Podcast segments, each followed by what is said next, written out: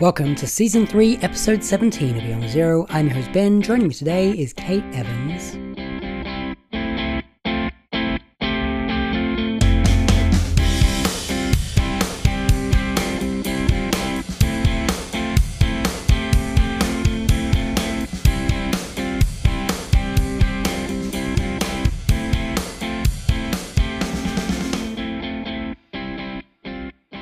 Kate is an arts journalist with ABC Radio National, and she joins me from her home in Sydney. Welcome to the show, Kate.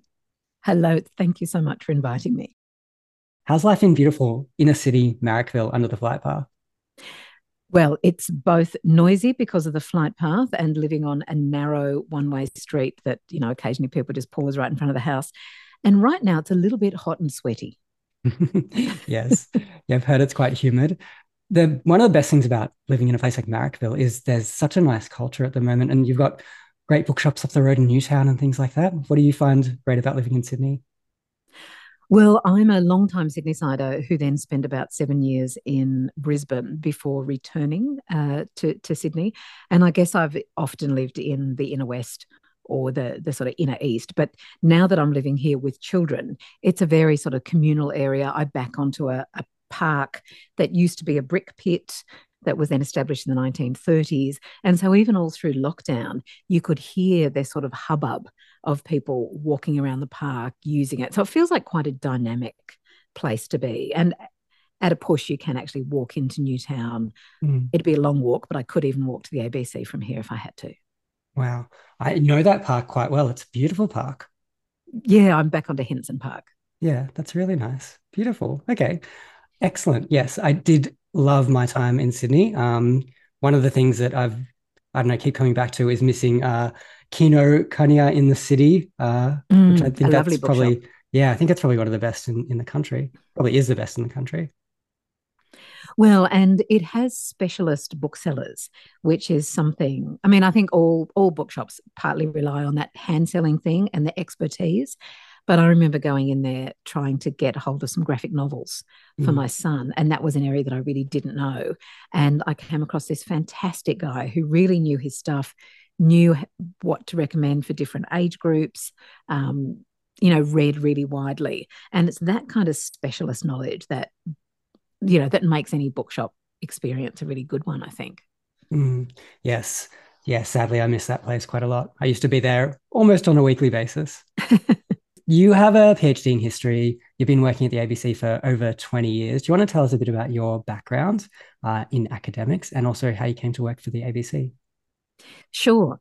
Well, I did a, an arts degree at Sydney Uni, expecting that I would probably specialize in literature because that was my great love. And that's what I thought that I would do.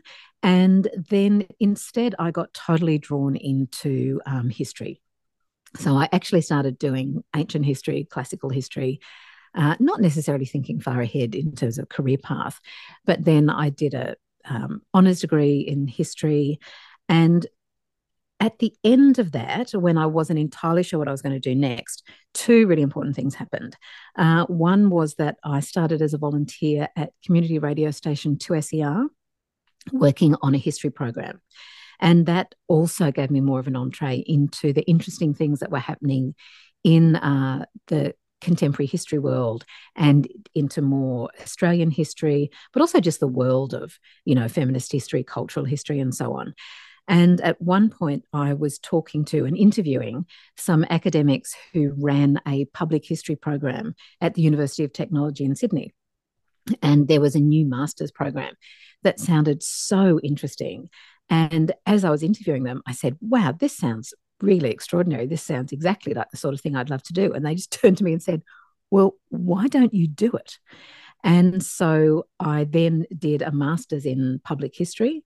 And so public history means uh, everything from history in the media to museums, filmmakers, and a really great cohort of people I was working with. And at the end of that, I was doing all sorts of um, part time work and I ended up getting work with some of those academics uh, as a research assistant. And I love archival research. I love diving into the sort of materiality of history. But I was still also making radio. um, at 2SER. And a combination of those two things meant that I did some freelance stories for the ABC. So, as a consequence of that, I did a few stories for the social history unit at Radio National. And while still working every week on a, um, you know, as a volunteer on a history program.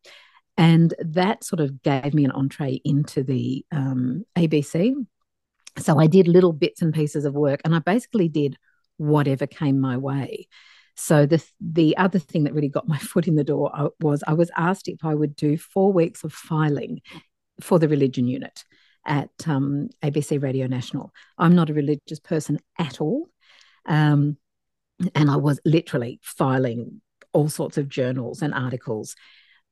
But as a consequence of that, they then realized I had some radio skills. And so I then started working, I think it was 12 hours a week, on uh, what was then the religion report with um, John Cleary.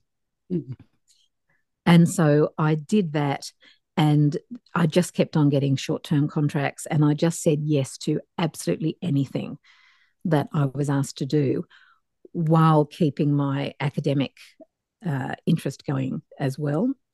At some point in there, I did work for a, a year or two in publishing as a book editor.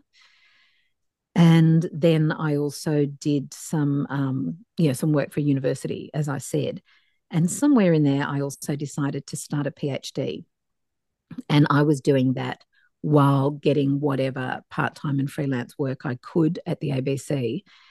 And I then spent a while uh, making history features and again doing it part time. So I was doing lots of things at the same time until eventually I was ready to finish that PhD. It was a cultural history of press photography in Australia. So intellectually, really interesting. I was mired in the archives. I was making history programs part time at the ABC. And I my contract was sort of coming to the end on whatever program I was working on. And one day, the person who was the head of Radio National came around and said, Look, there's a new TV series that is starting that's going to be a big picture political history of Australia. And it was federation funding. So it was about, you know, it was to go to air in 2001. Uh, why don't you apply for it? And I said, Look, in six months' time, I should submit this PhD. So I really can't work full time. By the time this woman had got back to her desk, I thought, hang on, a full time job in history in the Australian media, uh, that's a unicorn kind of mm. job. Like they do not exist. So I ran around to her office and knocked on the door and said, How do I apply for that? Um, and so I applied for that job and got it. And then spent the next couple of years working on um, this TV history program, which was extraordinary because I spent the full first year doing original archival research all around the country in the National Archives, in the um, National Library in Canberra, everywhere. So by that point, I was really feeling like a history specialist at the ABC. And near the end of that project, I was asked if I would make, so it was a five part TV series, if I would also make a five part radio series that would go along with it. And so that was using a lot of the audio archives that the ABC holds. And so for then and the next couple of years, I was doing that kind of work. And then that ran out, and there was a job coming up on Life Matters, the social policy daily program. And I thought, oh my God, I'm a history person. I don't know how to do this but I applied for it. And so this is where I'm partly thinking to myself, I'm not a journalist.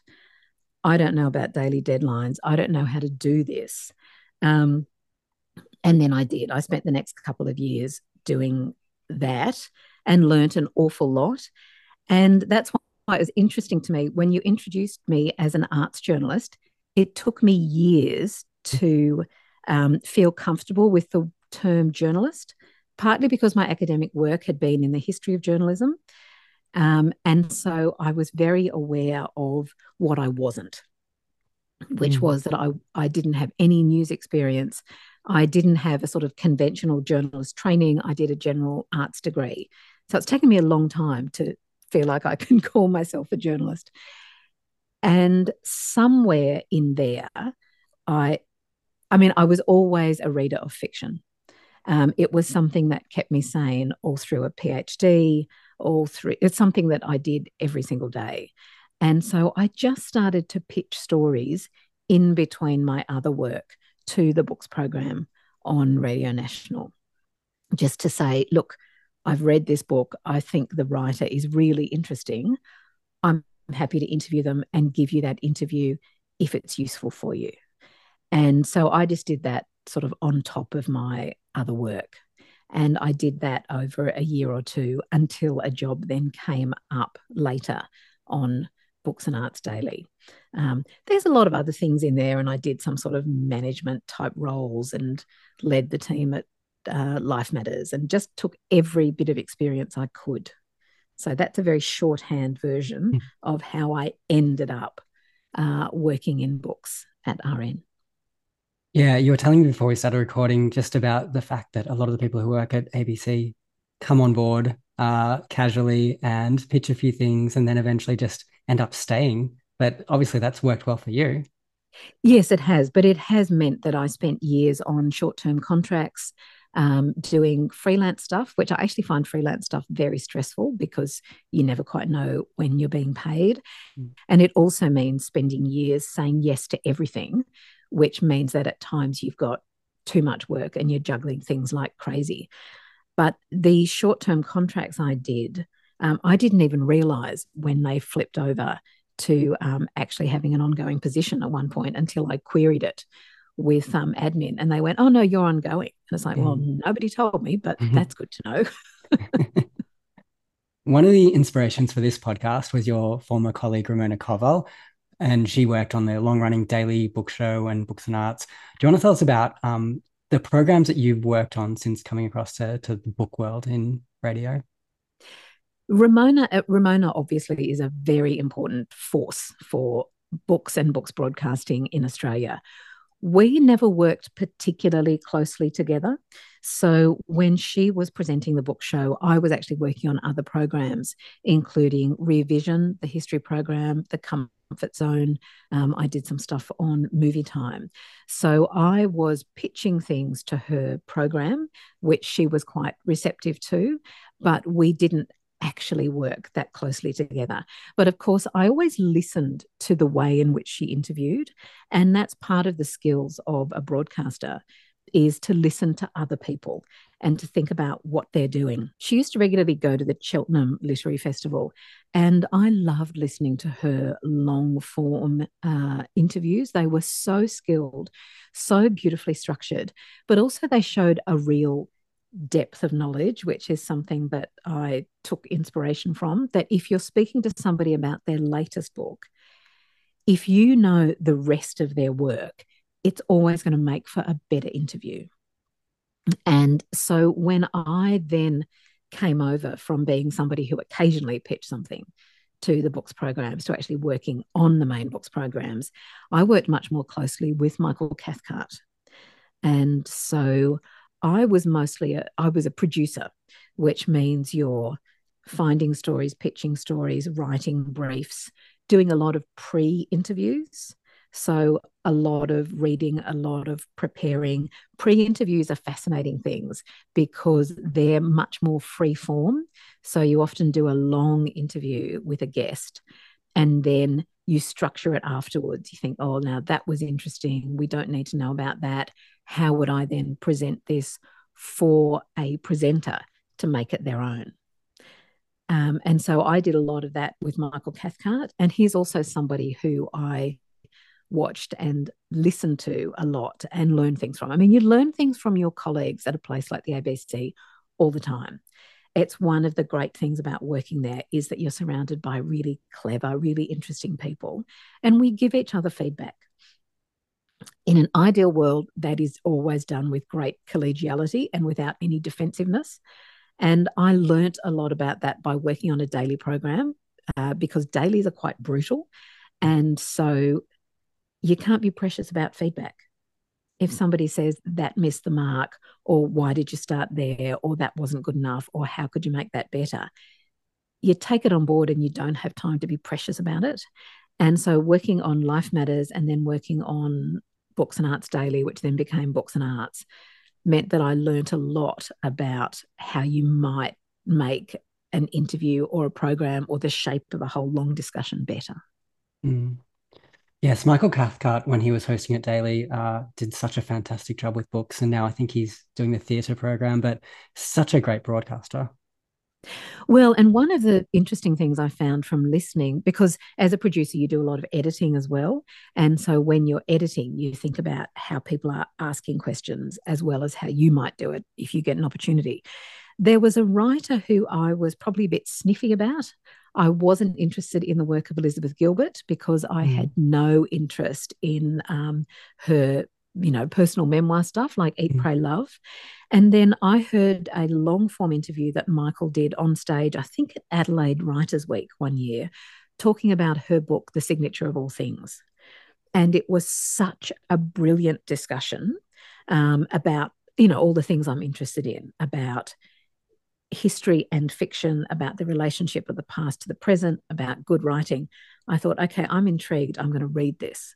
And I read that and I thought it was one of the best pieces of historical fiction I'd read. Mm. And it reminded me of how important it is to be open minded, not just as a listener, but as a reader. So that was quite a good lesson for me. I actually remember that interview quite well because I, like you, uh, could not stand Eat, Pray, Love. And it's the kind of book that I would probably put in the pile. Run to, screaming. Yeah, exactly. And and that other book, The Signature of All Things, was just it was brilliant and like history of science and stuff like that within that book. It was just great. And it was amazing for me that a broadcaster could change my mind so quickly on something like that. Yes, I learned a lot from that experience of thinking of myself as both a listener and then thinking about how I would do an interview. But at some point during that time working on Books and Arts Daily, the um, Amanda Armstrong, who was then the head of Radio National, came to me and asked if I would be interested in spending. I can't remember whether they gave me a half a day a week or one day a week to bring together the books content from Books and Arts Daily and edit it for a special Saturday night show they mm. were going to call Books Plus. And so that was supposed to take no extra time from my job as a producer on books and arts. And because books and arts did cover not just literature, but um, you know, screen culture, visual arts, and all that kind of stuff. So books was just one thread. And I guess from a management point of view, it was a bit of a recognition of how much people don't want to just read, they want to hear from writers, they want to talk about books. And so that was supposed to be just a little compile job of mine where I would just go through, I'd get those interviews, I'd edit them a bit to fit them in, I'd do a new script. Um, and perhaps I would, you know, stick in one of my interviews from the show as well, because at that point I was maybe doing like one interview a week. Well, basically, I took that idea and run the hell with it. Mm. I I did a lot of work, including a lot of unpaid work on that program to basically make it a program in its own right. So it still had a relationship to the daily program, but I put um, extra interviews of mine. I put longer versions. I cut down other things. I did a lot of playing around with that show until, and I did that for years until eventually they said, Do you want to have your own book show? Mm. Uh, but I did both of those things for a long time. Um, and in that time, we did things like we ran book club programs on.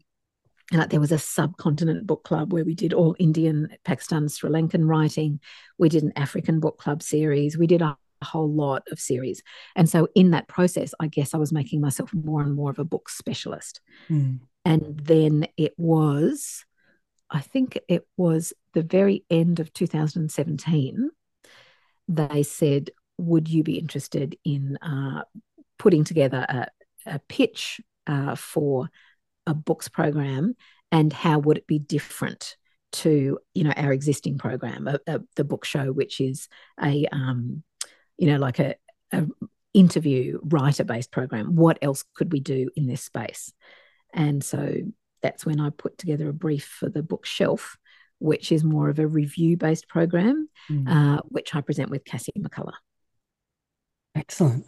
All right. Let's talk about some of your highlights covering books and arts. Who have been some of your favorite guests? Um, look, as well as doing the, um, you know, the, the regular on air programs, I also do quite a lot of events at writers' festivals mm. and record those for later broadcast as well. And I was actually thinking about this the other day. One of my absolute career highlights was spending an hour and a half on stage with the Scottish writer Andrew O'Hagan. Um, he wrote Mayflies, which is a book that I absolutely love. But this big interview I did with him was before Mayflies, was around about the time of a novel called Illuminations. But he also um, is one of the editors of the London Review of Books.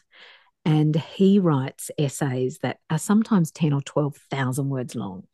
They are extraordinary pieces of writing. And he had just written one uh, about where he made a persona for himself on the dark web. And he was exploring how you create the sort of a fake person and, and what it means. And so we had this wide ranging conversation that was all based on literature and writing, but with one of the most interesting people I've ever spoken to. So that's definitely a career highlight. I did get to uh, do quite a long interview with Hilary Mantel for the big weekend of books. So, as partly as a reaction to COVID, we do a, a yearly on-air uh, books festival on Radio National, and I got to speak to her. And I've long been a fan of Hilary Mantel's work, and it's in a way it's harder to interview the people you really admire because you don't want to be a gushing fangirl idiot but also you don't want to discover that they're awful mm. you know so that makes all of that quite stressful so hilary mantel was definitely a highlight but just thinking too of the people you really admire um, i am a huge fan of the work of jeanette winterson mm. and so i was extra anxious about meeting her because i she was the subject of all sorts of, I think, quite misogynistic press at times. And so I wasn't sure what she was going to be like to interview. She was magnificent. She's, hmm. I got to interview her in person um, in studio. She is tiny, like she is just incredibly small. She speaks really fast, really precisely. She uses words in a really inventive way. And like I was absolutely electrified by talking to her. And one of the things she did that I have never forgotten, she said when she teaches writing, that she asks her students to write a description of the doorway they've just walked through. And she said she tells them, don't look around, but write as much as you can about that doorway. And of course, it got me to think about the doorway and the airlock that I had just walked through and to try to think about what it is that a writer does that brings all of that alive. So that was exciting. But can I tell you who was one of the most intimidating people I've ever written, uh, I've ever interviewed? It's probably still a highlight, but it still gives me slight palpitations to think about. And that's Margaret Atwood. Mm.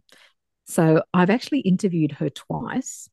Uh, the first time, I think it was 2012 when I was living in Brisbane, and it was an extraordinarily rainy night. And she she's quite tough to interview um, because she sort of puts you through your paces. And if she doesn't like a question, she'll either challenge the question or not answer it. And so she really kept me on my toes. Um, and I think there's nothing wrong with that. Like, I didn't think she was giving me a hard time for the hell of it, although she's a very playful person. She's got a very naughty sense of humor. Um, I think as an interviewer, it's okay if somebody pushes back on a question or doesn't want to answer something or questions the premise of it. Mind you, I think some of that was playing to the crowd. I don't think she actually disagreed with. I asked her about the role of literature and she went, Oh, the role of literature, mm-hmm. and sort of implied that that was only a question for academics when I am 100% confident that she thinks a lot about the role of her writing, what it does in society, the politics of it, and so on. I interviewed her again just as COVID was starting to cut shut things down, and I was more relaxed.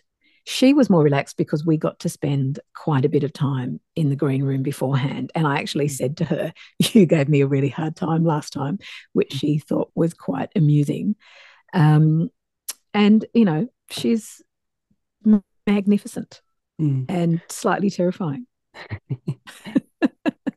I know with the live events that you cover uh, versus the stuff that's recorded, because we talked about the importance of editing and cleaning up stuff for not only because sometimes you want to cut out someone's cough or their, you know, ums and ahs and things like that, but also the fact that you can make things make a bit more sense and give people a bit more clarity and also cut out the parts where you sound totally stupid, which happens to me very often.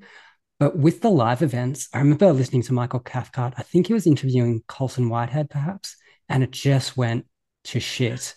It was and Peter. Be- it was Peter Beattie. That's right, Peter Beattie, and it just went to shit. But I guess that how do you manage those live events, and how do you make sure that they do run smoothly? Look, it's a tricky one because you have to be prepared for things to be unexpected. Um, and in fact, it's a better interview if you are just listening like mad and responding to what they're saying. Uh, you know, we've all we've all seen those interviews where somebody is so wedded to their list of questions that they are missing great opportunities. Um, so you just have to clench your toes and go with it. But for me, I think it's really important to be very well prepared and and to in fact have your list of questions and your very clear sense of the shape of the discussion and also be prepared to ignore it and to throw it out the window. Mm. and so i just like to know where i want to begin and where i want to end. I'm not but see i'm not a news journalist or a current affairs person so i'm not interested in confrontational interviews. Um, having said that, there are times when you do need to say to a writer, I think what you're doing here is really problematic. Or can we talk about the way that you're writing about women's bodies? Mm. Or what does it mean that there's so much pleasure in this violence? Because if you don't, then you're complicit. Mm. And that can be quite hard to do um, because I'm not very good with confrontation. I find that difficult. But I've learnt to think about how important it is for the listeners as well that you do prod away at ideas as well as you know enable them so it is such a balance and some of that just comes with experience um, but there is always the chance that things can just go totally pear shaped. Mm. And that has only happened to me once or twice. And I'm not going to name the writer that this happened to because it became quite complicated afterwards. Um, but with somebody who tried to hijack a panel and was quite, being quite unpleasant to another member of the panel. And that's where you've got another responsibility, which is to protect the people that you are interviewing so that they're not harassed either on stage or from the audience. And so that's quite an interesting one because you've got a whole lot of sets of responsibilities at the same time. Um, I did, with this particular writer who I won't name, I did have an experience a couple of years later when I met another interviewer, um, an English guy who actually travels around the world and does a lot of interviewing. And we were talking about people we'd interviewed and things that we'd loved doing. And I, in a very circumscribed and careful way, talked about this experience. And he then turned around and went, that was you. and it, and I realized he knew and he'd heard about this thing. And then I said, Oh, yeah, but I heard that this and this happened on stage somewhere else. And he went, That was me. so we had this hilarious moment of, um, you know, talking about what had happened and what you have to brace yourself for. Wow. But I've never had to interview somebody on stage who, you know, this guy had had to interview people who necked two bottles of wine before they got on stage talk about their book. That's never happened to me. Mm. Um, I have to say that overwhelmingly, writers are generous, interesting, and they know when you've read their book. Mm. Now that sounds that doesn't sound like a um, that sort of sounds like an obvious thing to say, doesn't it? But you'd be surprised how many writers are interviewed by people who haven't read their book or who where they have to do those really quick interviews where all the person's had time to do is read the press release. And I have once or twice interviewed somebody who's being a bit resistant at first. And then you can actually feel the moment when they go, Oh, you have read my book. And then they open up. Mm. And it actually happened to me once interviewing Jane Smiley. And I thought, the American writer, I thought, why is she being so sort of resistant? And then I realized it was because she'd been interviewed by too many people who hadn't read her work. Mm. Um, and I think they, you know, if you show respect for their work, then they shine. Yeah, that was one of the things that Ramona told me about her work, especially presenting a daily program, um, and that becoming overwhelming in terms of the amount of reading she had to do. And it is a bit overwhelming at times. Mm, yes, I find the same thing because I think that that's one of the things that I've always tried to do is try to make sure that I've read the content I'm talking about, um, which can become quite overwhelming at times because you are reading for speed sometimes and making frantic notes and getting through books at a rate that's probably too fast to actually enjoy some of them. But um, I do my frantic notes. That is the oh, sound, listeners, wow. of many, many, many yellow post-it notes. yes, it does make a huge difference. I think once you've once you've got across someone's book and you can tell them about like really subtle things that happen in the book, and I think it does change the interview uh, in lots of different ways. But yeah, that makes it such a much better interview when you know what you're talking about. Well, and if you've got time to have not just read their latest book, but mm. to have read the five previous books, um, which again, with those big interviews, I try to do eh, well, and I try to do it with a lesser known uh, writer as well as a big name writer. Mm. Sometimes mm. I simply can't read 10 books for an interview, um, and sometimes I can. Yeah, Cool. I want to ask you some of the people you have on your bucket list to interview. Michael Ondaatje. Yeah. Okay. I am a huge fan of the Canadian writer Michael mm. Ondaatje. I love the lushness of his writing, but I think it's a lushness along with a sort of precision as well. And I have been a fan of his work for a very long time. Mm. So he is definitely on my bucket list. Um, I'll confess I don't like the phrase bucket list, so I don't know why I said that. I am I am quite a fan of his. Look, I feel very privileged because I have got to interview most of the writers I want to interview. Although I've just looked up at my bookshelf, Louise Erdrich. Mm. I would love to speak to Louise Erdrich, the Native American writer. Um, I can actually see that I've got about 11 of her books there that I've read. I hadn't realized I was a completist of her work, but I have read a lot of her stuff, and she creates a whole world that is almost the real world, but you know, it's full of fictional characters.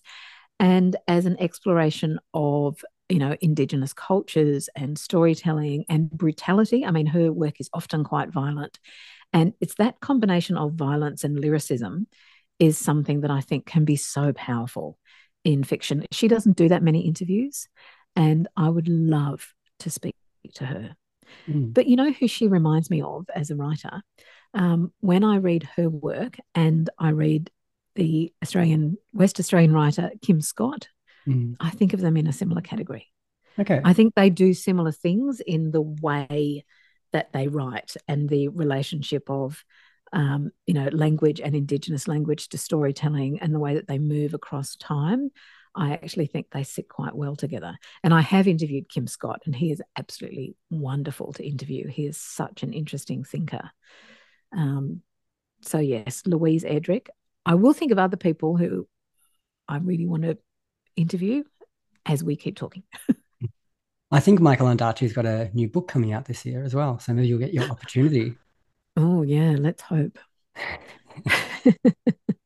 um, at, at, Radio National, I mean, we are very collegial, but there are two books programs. So we also have to talk to each other about where an interview is most appropriate. And so the sort of the big picture book interviews uh, like sort of the straight interviews with writers tend to go on the book show with mm. Claire Nichols, uh, whereas my focus is slightly different. But I would, in fact, walk over hot coals for the opportunity to speak to Michael Ondaatje. So we will see. I want to ask you about arts journalism in Australia. We've got RN, obviously, who have been doing a great job covering stuff for years. Um, you occasionally appear on ABC TV as well for different programs and things like that. We've got The Age and Sydney Morning Herald, of course. Um, we've got some great literary journals. but not a huge amount else. How do you see literary journalism in Australia at the moment?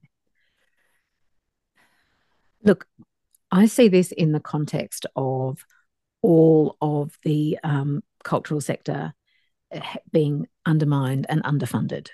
So I am worried about the state of galleries, libraries, and museums, as well as universities, as well as you know all the places where reviewing and interviewing and arts journalism happened. We've seen a decline in the in the um, amount of it. On the other hand, of course, there are podcasts, there are interviews, there's there's great interest in the in the content. But even when I look at where I read other book reviews, uh, because I do consume lots of book reviews, I will never read a book review until I've read the book first. Mm. Um, but there are just fewer of them. I mean, I read the Sydney Morning Herald and the Australian every weekend, and there's half as many books mm. being reviewed as there used to be. Um, there are lots of good people who aren't doing it anymore. But of course, there are some great writers. I mean, I think Beejay Silcox, who is based in Canberra and is a freelance reviewer, is fabulous. Mm. Um, I think The Guardian does some very good arts journalism. Um, you know, a- ABC Online also does arts journalism as well. But it's a it's a hard area to be in because often to get started, you are freelance and part time. And so you're doing it with something else. And, you know, and, and you've got to pay the rent. So, mm. you know, you have to do bits and pieces of, of other things. There is a new cultural policy that's just been, you know, released by the federal government. So it'll be interesting to see the impact of that and if that's going to, you know, improve things in the sector. I think the Cultural Fund from the Copyright Council has actually been a very dynamic force in arts journalism in Australia. Uh, things like the Stella Prize have also been very good at um, nurturing writers and diverse writers, which I think is obviously really important as well. Mm-hmm. Look, Ben, I'm an optimist. So, you know, even with all of that going on, I still think there are good people doing good stuff and there's you know there's great talent and there's plenty of content for people to be working with. But mm. on my bad days I certainly worry about what's happening. On Australian literature at the moment I've kind of come back to it fairly recently because I think after university I found that there was a lot of stuff that was really cliched and mass marketed and sold in Big W that wasn't really my thing. But the last few years, I think I've found a huge amount of really good Australian authors. A lot of small presses have come up in the last few years as well. Who are some of the authors in Australia that you think deserve more recognition? This is always a very difficult question because both, you know, half the books I've ever read flee from my head immediately. Mm. And I know that I will not mention things that I, I want to mention. But look, I think it's important to mention a writer like Michael Winkler, who mm. wrote Grimish, um, as a sort of positive story of somebody who's writing innovative and experimental work. Uh, but also, I'm a bit wary as well because I'm not particularly interested in reading self published work. Mm. There's a lot of very, very mediocre self published work. I am all for the work of publishers and editors in particular to shape work and to change it. But Michael Winkler's work is an example of somebody doing something that is quite out there um, and very successful. Mm. Um, I also am just thinking particularly of work that I've read in the last year or so. Uh, Fiona McFarlane's book, The Sun Walks Down, I think is really quite something. Um, and obviously, I'm particularly interested in the way that history is dealt with in literature, and which is always going to be such a fraught project in Australia because you know, history itself is such a dynamic discipline and has been for at least 50 years or so and has changed the way that we think about our relationship with Indigenous people, with the landscape, with, um, you know, groups whose stories haven't been told as much. And I think a book like The Sun Walks Down takes on a lot of those national um, cliches and myths and reworks them in really clever ways. But I guess the other thing about Australian fiction, you know, it, it is such it's such a big field mm. to talk about because there's crime fiction and there's fantasy fiction and there's all the stuff that happens in genre. And genre fiction can also be a very good way of dealing with, um, you know, complex things about our identity. And one example, and I can literally remember that when it was recommended to me, when I was doing postgraduate history work, a Labor historian I knew, um, a woman, said to me, Have you heard of Phryne Fisher? Mm. Um, the series by Kerry Greenwood. Mm. She wears silk knickers, smokes cigarettes, and sleeps with whoever which she wants. You must read her. And um, and you know, they're popular crime fiction that are much more political, I think, than people realize, uh, partly because the books are much more political than the TV series mm. and much more radical. I mean, they deal with social issues. She's got a Chinese lover. Um, you know, she's a, a rich, fashionable woman who is also very interested in social justice. And I think that's one of those very clever examples where genre fiction can do something that is light and entertaining and very clever at the same time. Um, but of course, that's slightly steering away from your question, which is the state of Australian fiction. Obviously, um, when we talk about Australian fiction, it's really important to recognise the Indigenous writers who are doing really interesting things. And I think Melissa Lucashenko is a magnificent writer. Um, she has a new book coming out this year but I loved Too Much Lip, partly because, again, it goes back to that combination of brutality and poetry. But with Melissa, it's also with humor. And I just think that way of that sort of writing that kicks you in the guts is something that I really like. I'll mention Michael Winkler briefly because he's obviously come on this show a few times and he's just a fantastic guy. I saw him last night, strangely. Yeah, that book has done so well for itself and just keeps on getting these new lives. And it's coming out in the States and in the UK through publishers over there and published over here by Puncher and Wattmann. So yeah, it's really it's it's great to see that book thriving. Yes. And of course, it was also on the shortlist of the Miles Franklin Literary mm. Award. And some people are wary of awards and what they do. I'm not for a couple of reasons. They're a way to celebrate writing and good writing, and even to have that discussion about what do we mean by good writing and literary merit. And I think there's nothing wrong with, um, you know, celebrating good writing and saying, yes, we actually think this is magnificent and this is doing something interesting. But also, I love a long list and a short list mm. because it's a way to discover uh, new books and so I keep an eye on international prizes just because I know there's so much out there and that I'm going to miss interesting things. And it's important to read lesser known writers and to discover things and to find what's happening with Nigerian fiction or interesting work from the Caribbean or a slight obsession with mine is writing from Ireland and writing from India. Mm. I think that's where some of the best books I've read have come from both of those countries. And those prizes can be a way to go, oh, hang on, I haven't heard about that. Mm. What's that book? Yeah, I think that the best part about the prizes, and I don't think that I read a whole lot of prize winning books, but often I do trawl through those long lists and pick up things that I would have never heard of. And also, mm. I think it gives the public the opportunity to go see them in the windows at bookshops and go, okay, well, I know what's on the Miles Franklin list and I'm going to check that out, even though it didn't win. But yeah, I think it really does give exposure to a lot of things that may not otherwise get the same exposure. Yes. And so for that reason, I always keep an eye on the Women's Prize. Mm. Um, I always keep an eye on the Booker. Um, and there's a the Goldsmiths Prize for experimental fiction. There's a lot of stuff out there. Um, and because I do read fantasy fiction, it's a form that I've always liked since mm. I was a kid.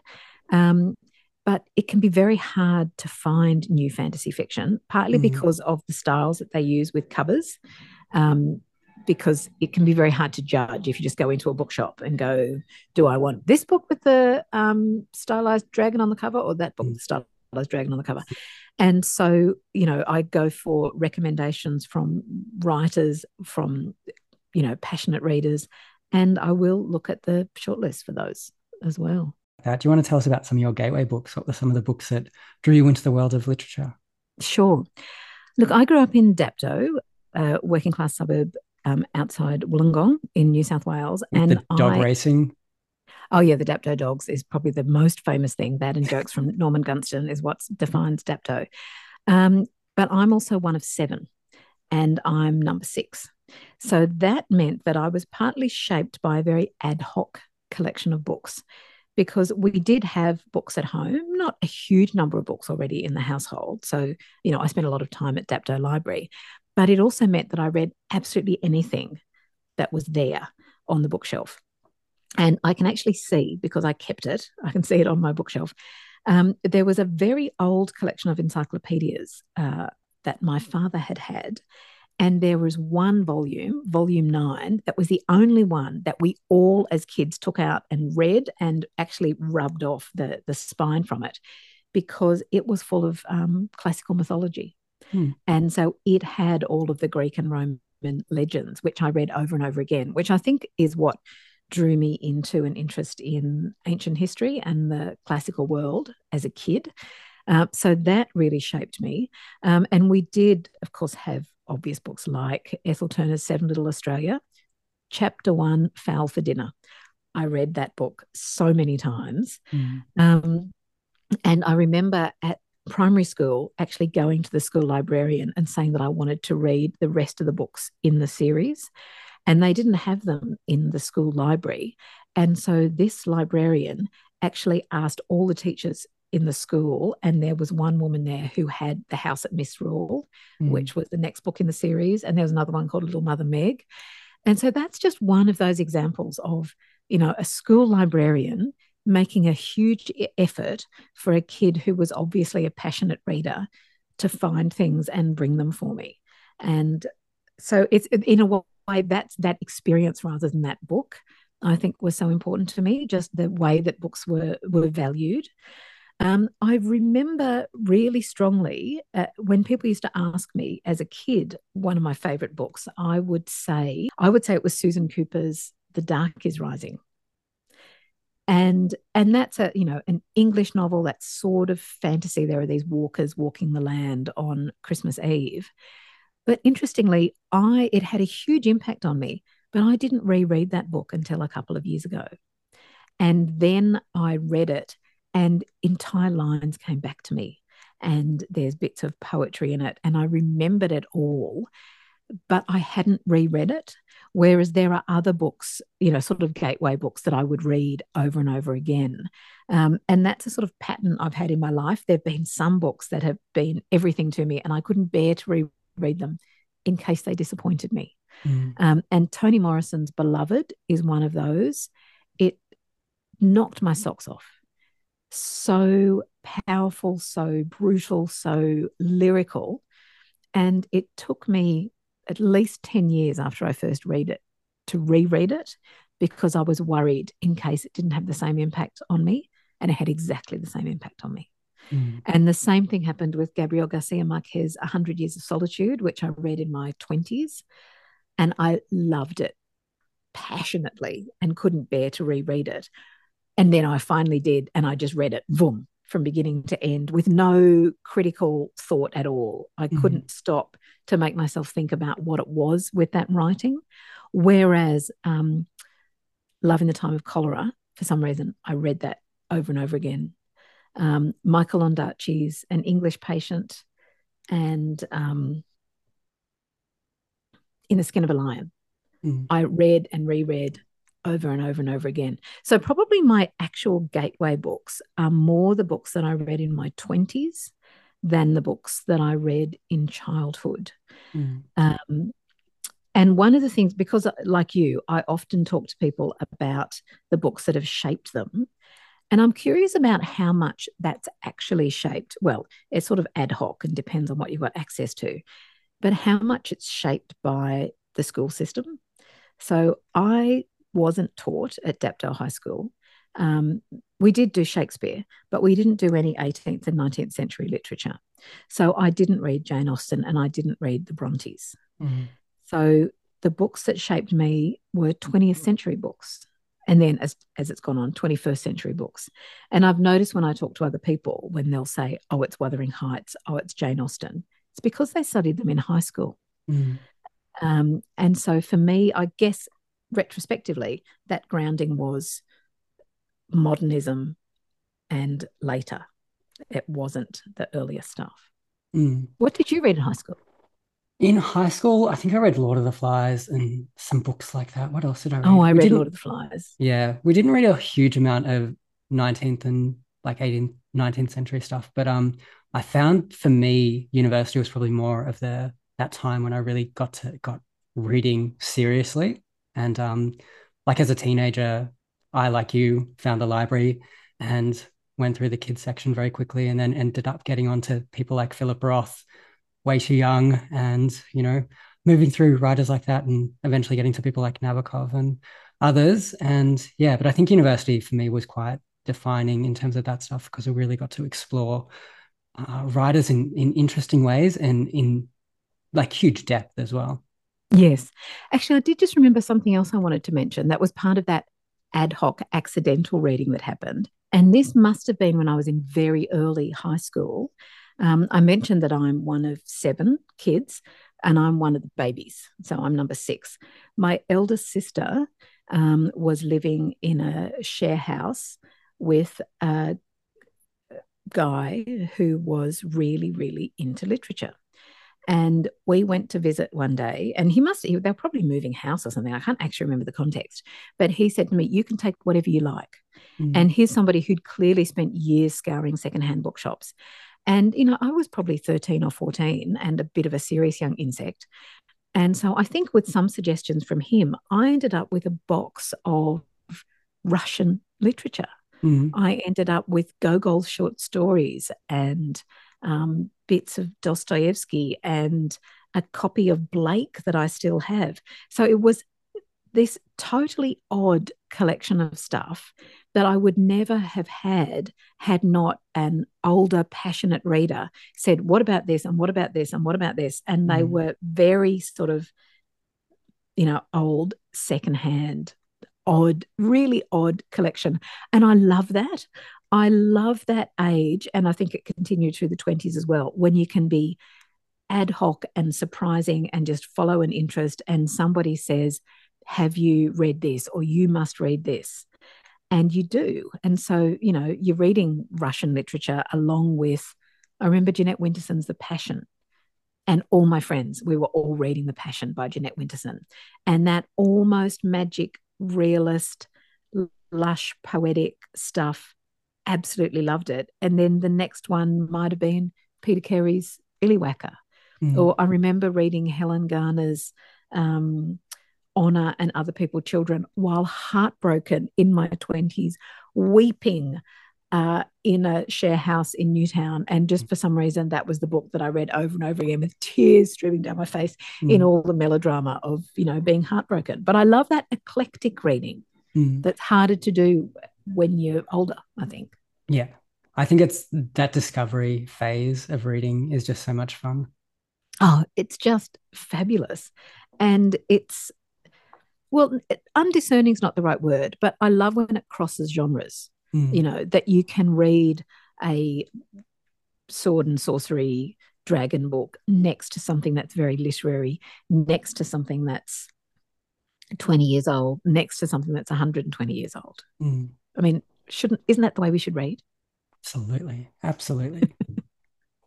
All right. I should ask you what books are you currently reading or have you recently enjoyed or are you looking forward to this year? Okay. Well, this is where, again, I forget everything I've ever read. um, except, you know, you mentioned, Ben, how overwhelming it can be to just the way that books come at us when books are part of your professional life.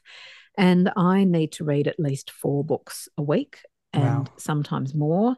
And I am surrounded by teetering piles, and they've got yellow post it notes on it saying, read that one for your interview next Tuesday. You're recording the show on Wednesday, and then you've got to read that one ahead.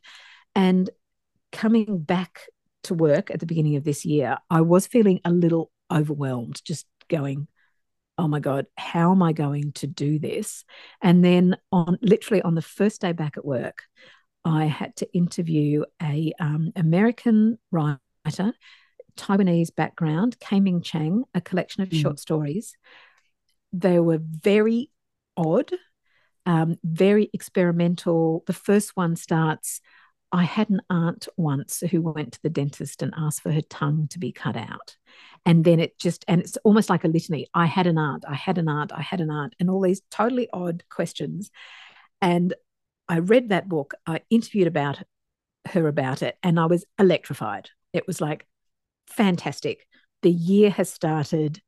There's no point being overwhelmed when there are so many exciting things out there.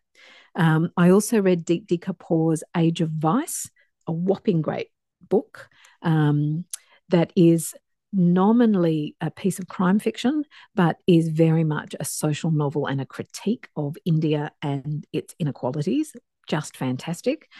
And now for something completely different, another whopper. Um, I'm just holding up for you an 800 page book called A Day of Fallen Night by Samantha Shannon. Um, the first 50 pages were a slight slog, and then the next 750, an absolute pleasure. Um, epic fantasy. So, you know, conventional fantasy in some way, except she is a queer writer who has women warriors, who makes childbirth itself heroic, who has all sorts of gay relationships, and, you know, along with dark and light and drama and all that kind of stuff. Um, so there's some that I've read recently. Looking up, I can see that uh, I can see a whole shelf full of Sebastian Barry, the Irish writer. Mm. He has a new book coming out in about a month, which I'm really looking forward to. Um, Salman Rushdie has a new book coming out, Victory City, and you can tell I actually do quite like magic realist stuff, mm. as well as things that go into the history of India. So I'm quite looking forward to that. Um, but I also just read a book by Laura McPhee-Browne, the Australian writer, called Little Plum. And it's almost the opposite of those lush books. It's very clean and clear and crisp. And I like that writing as well. Um, what else am I looking forward to? Alexis Wright has a new book coming oh, wow. out this year, uh, quite soon, in about a month or two. Um, Melissa Lucashenko has a book coming out in October, I think, called Edenglassie, which is a piece of historical fiction that will definitely be worth reading. Um, there is a new collection of short stories from Margaret Atwood called Old Babes in the Wood, um, and she's always worth reading. There's a um, Vietnamese writer called Nguyen Phan Que Mai, who has a book called Dust Child. I really liked her first book, which took us through the 20th century history of Vietnam, except for what we call the Vietnam War. It didn't particularly focus on that. And so there was a huge famine and series of um, sort of long marches as people were dispossessed over different parts of um, Vietnam in the 1940s that she brought to life so powerfully. Um, and I guess that's the other thing with fiction is the way that it takes us into experiences we don't have and places we don't know. Um, and so I am also about to read River Sing Me Home by Eleanor Shearer, who is an English uh, writer of Jamaican heritage, and that's partly about the Windrush generation. And of course, I don't have it in front of me. Jared Hosein, I think his name is, a writer from Trinidad and Tobago. I'm going to read. And I know I've read one novel from Trinidad in the past, but I haven't read a lot of books from that part of the world. So I'm really looking forward to that. Um, I mean, I love the way I love reading fiction. I mean, obviously, it's really important to read Australian fiction. It's something I really enjoy doing. But I love the way reading something like um, a collection of short stories by Arinze Ifeakandu, who's a Nigerian writer, took me into the experience of young gay Nigerians mm. in such a vivid and poetic way. Um, and that was a book I read at the end of last year that I just loved. And that came out of um, asking a writer, asking Damon Galgut, who won the Booker Prize the year before last, saying, What do you recommend? And he said, I've just read this collection in manuscript form and I think it's wonderful. Mm. And so I went, Okay, well, I'll be taking note of that. Thank you very much. yeah. It's become I'm the just, way I find books now is through authors and through what other people are reading. Yes. Um, and I do a mixture of that and speaking to publishers about what they have coming up and trying to do a combination of the books that, of course, we have to cover um, on the bookshelf. So, you know, how could we ignore a new book by some of these big name writers, but always wanting to balance that with new writers and lesser known writers and surprising books and and also trying to think um, think about things like books in translation and think about parts of the world that we um, perhaps don't read our way into enough.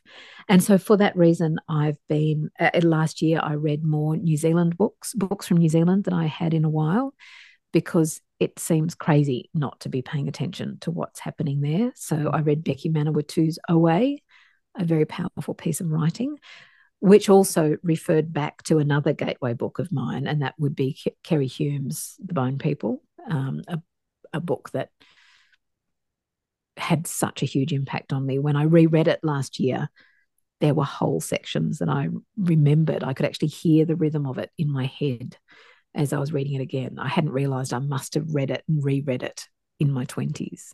Hmm.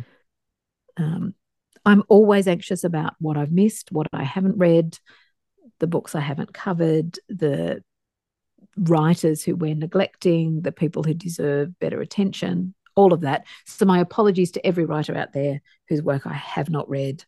I am aware of, of you know, the responsibility that you have when you're in a role like this. Um, that it's a great privilege to be reading people's work, and but you just can't get to everything. You you simply can't read as much as you'd like. Yeah, the amount of stuff that I would like to read and the amount of clutter uh, of half read books in this house. Uh, My partner wants to kill me sometimes, like because he just says, "So what are you going to do with those books?" Mm. And because I had a shoulder injury, it's not as easy for me to pick up bags of books and take them. Uh, and because of COVID, I've been working at home rather than in the office. And so, yeah, my house is about to explode actually. it makes it a little bit hard for other people living in the house. We'll take a quick break here on Beyond the Zero. We're speaking with Kate Evans from ABC Radio National. This week's episode is brought to you by my chat with Joshua Cohen. Here's a sneak peek. Hey Josh, it's so exciting you're coming to Victoria in March, is that right? Yeah, Ben, that's true. I love British Columbia. Josh, you do realise that the Wheeler Centre is in Melbourne, Victoria, which is in Australia. Oh shit, you're kidding me. That's miles away. Well, maybe I won't see you. Coming soon on Beyond the Zero.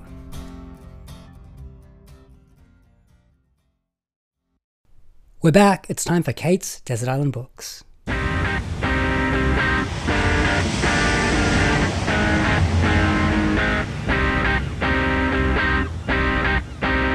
I'm so glad you didn't say that I had to, you know, on, on the BBC program, they say that you have to have um, the Bible and the works of Shakespeare. No chance. And I'd say, can I trade in the Bible? Like, I'm not going to read that. Um, apologies to all the people who do, but I am not. Um, I'm tempted to say I'd want long books so that I could keep reading them.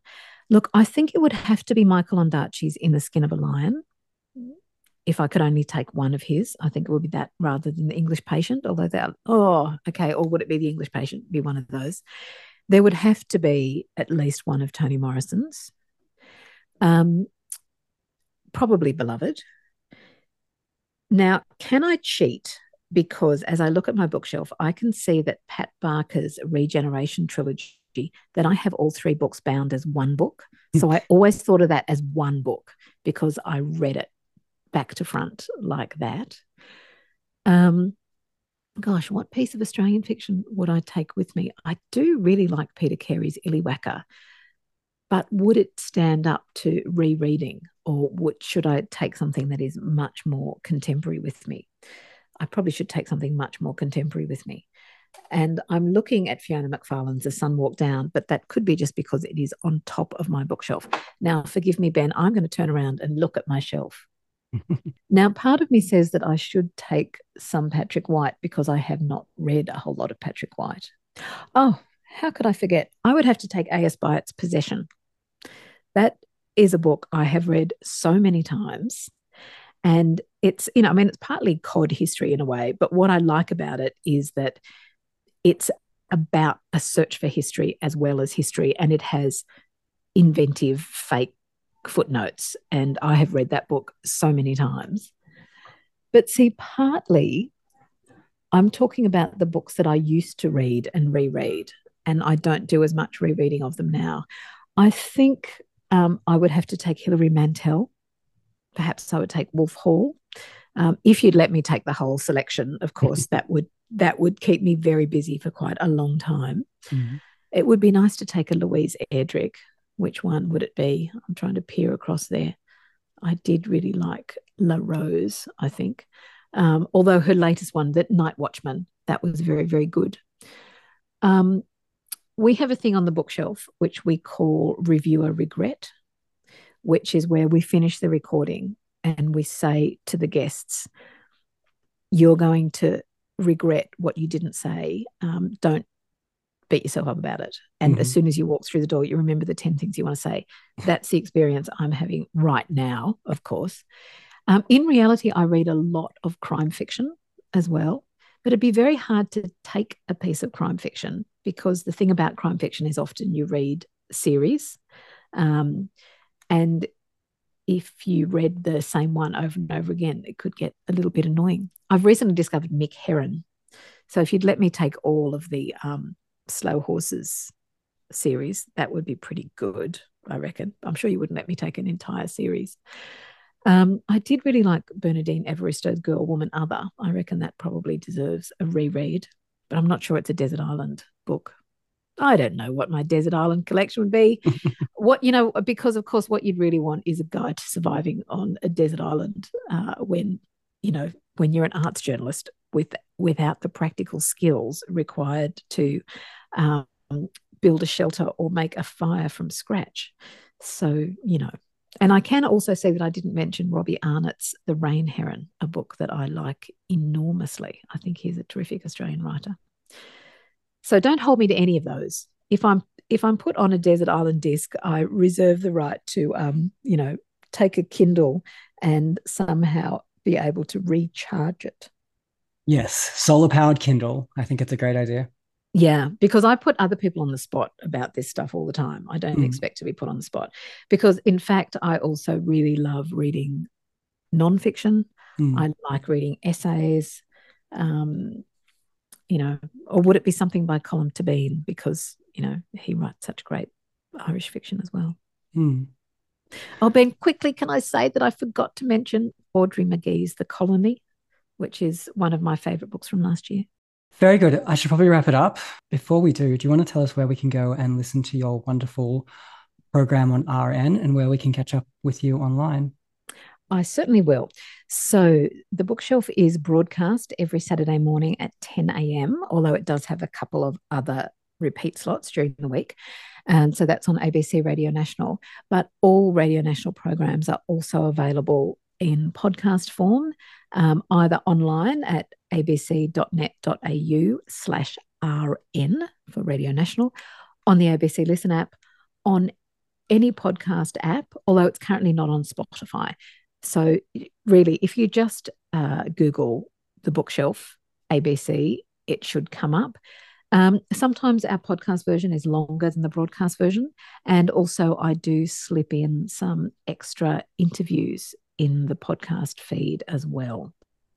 Um, and Radio National Summer has lots of extra material as well, um, lots of bookish material too, because my colleagues do stuff. We have a, another program called Best of the Festivals, where some of those big interviews that I've done at writers' festivals appear there as well. Well, Kate, thank you so much. Uh, your program is fantastic, and I think everybody should go and listen to the beautiful culture stuff on RN because it's just such a great resource we have here. But thank you so much for chatting. It's been an absolute pleasure, and I hope we can chat again soon. I would love that, Ben. Thank you so much. And um, my apologies for the planes that went over and any coughs that I may have done in your ear, which I know you'll be able to edit out, but you know, my apologies for what happens to your headphones. Thank you so much, Kate. Okay, bye bye.